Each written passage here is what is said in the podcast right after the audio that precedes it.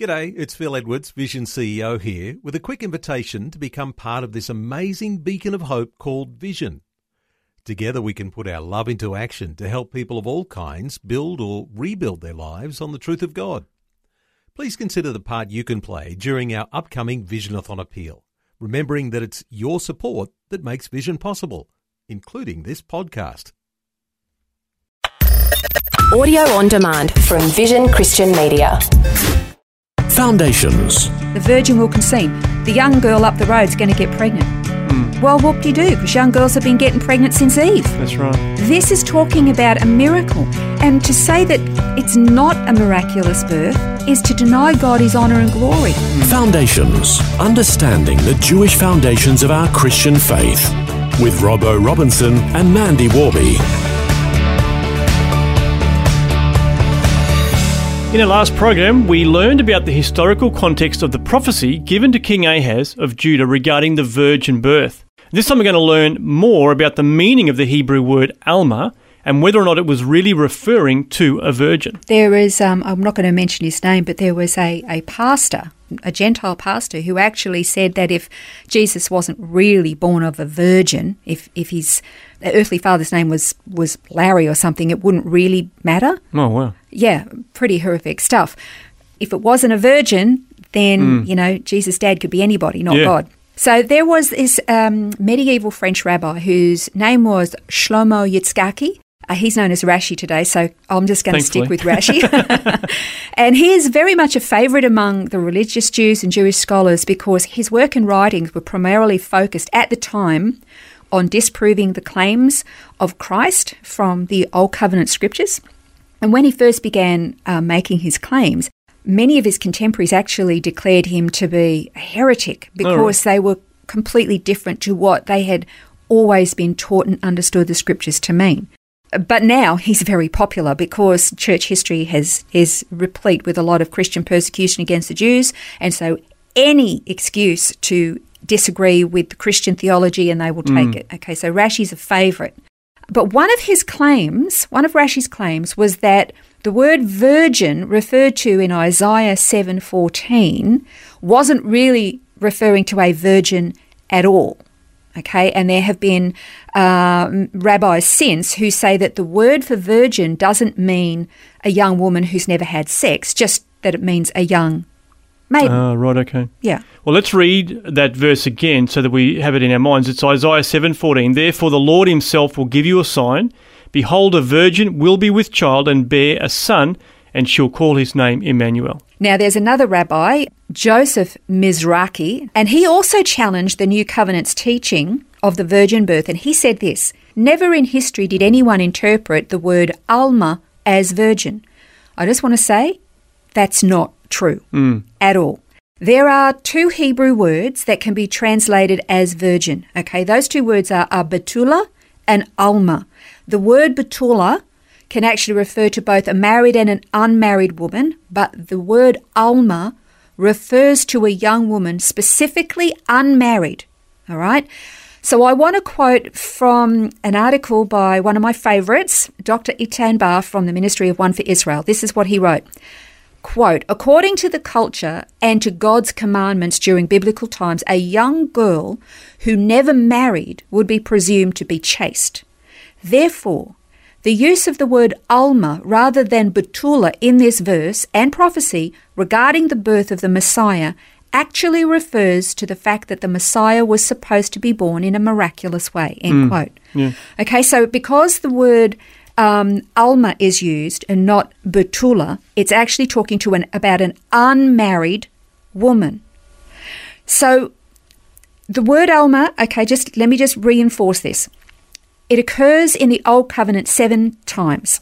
And in every single case, it's referring to a young and unmarried woman. And Rashi, that rabbi was telling you from the, uh, well, the 11th century, he actually interpreted the word Alma in all the other parts of Scripture, like in Song of Solomon, as a virgin, a young woman untouched by a man. The only time that Rashi and other rabbis interpret the word Alma as just a young woman is in the case of Isaiah 7:14 because they cannot allow for that to be accepted and therefore the consequence would be that it was referring to Jesus being mm. born of a virgin. Yeah, that's right. So that's the only place that they don't use or interpret the word Alma to mean an untouched woman, an hmm. unmarried untouched woman.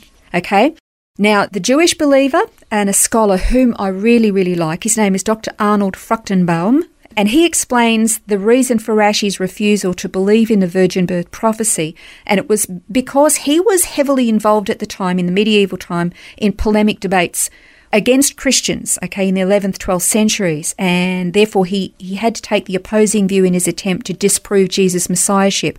But again, I've got to emphasize Rashi interpreted the word Alma to be a virgin in all other places in Scripture, just not that one. It's a sad thing, really, because I guess this is this judicial blindness that we see uh, in the Jewish people. You know, that I mean, Jesus you know, declared that when he could have rode into Jerusalem on the donkey, um, and it's very sad to see that being played out over all these centuries. It, it really is, actually. We know uh, a rabbi, he's a lovely, lovely man actually in Jerusalem, who actually confessed to a friend of ours, a Christian friend of ours. He says, Look, I can see what you're saying. I understand why you're saying what you're saying, but I admit I'm blind because I can't, I can't accept it. Mm, wow. So they know it. Well, let's go back to that verse then in uh, Isaiah 7. So we were reading verse 14 a few moments ago. Verses 10 and 11 says, Then the Lord spoke again to Ahaz, saying, Ask a sign for yourself from the Lord your God, make it deep as Sheol or high as heaven. Okay, the really important thing to remember there is where he says at the end, Make this sign that you ask for as deep as Sheol or as high as heaven. If the rabbis are saying that all Isaiah's prophecy was was that a young unmarried maiden would fall pregnant, are you telling me that the God of all heaven and earth, the creator of everything, that's the best he can come up with? Mm, yeah. This is God's sign. Yeah. If he asks Ahaz to ask for a sign as high as heaven or as deep as Sheol, and then he says, Oh, no, no, no, I'm not going to. And God says, Fine. You want a sign? I'll give you a sign. The virgin will conceive. The young girl up the road's going to get pregnant. Well, whoop de doo, because young girls have been getting pregnant since Eve. That's right. This is talking about a miracle. And to say that it's not a miraculous birth is to deny God his honour and glory. Hmm. Why is it he thought that Ahaz could come up with a, a sign that would be bigger than one God could come yeah, up with? Yeah, that's right. Yeah. Okay, so I've got to ask this question. If Rashi and the others are correct, the young woman mentioned, if, if not a virgin, then really God is saying that a young adulterous woman was going to have a baby. Hmm. And how can they attribute that to God? Yeah. That, that's just, that's abhorrent. And he would be named Emmanuel, God with us. Exactly. All right. So let's be real for a second. If you have an ovum and you have a sperm and they come together, you get life. Mm-hmm. If you don't have an ovum and you don't have a sperm, or you have an ovum or a sperm but not the other, you don't have life. Mm. So we're talking about a sign here that's beyond the heights of heaven, that is deeper Yeah, than the right. pits of Sheol. I mean, let that sink Yeah. in for a second. scientifically impossible. It is scientifically impossible. And what's more, this baby's name is going to be God with us. Or when I looked it up in the Blue Letter Bible, it actually says, with us is God.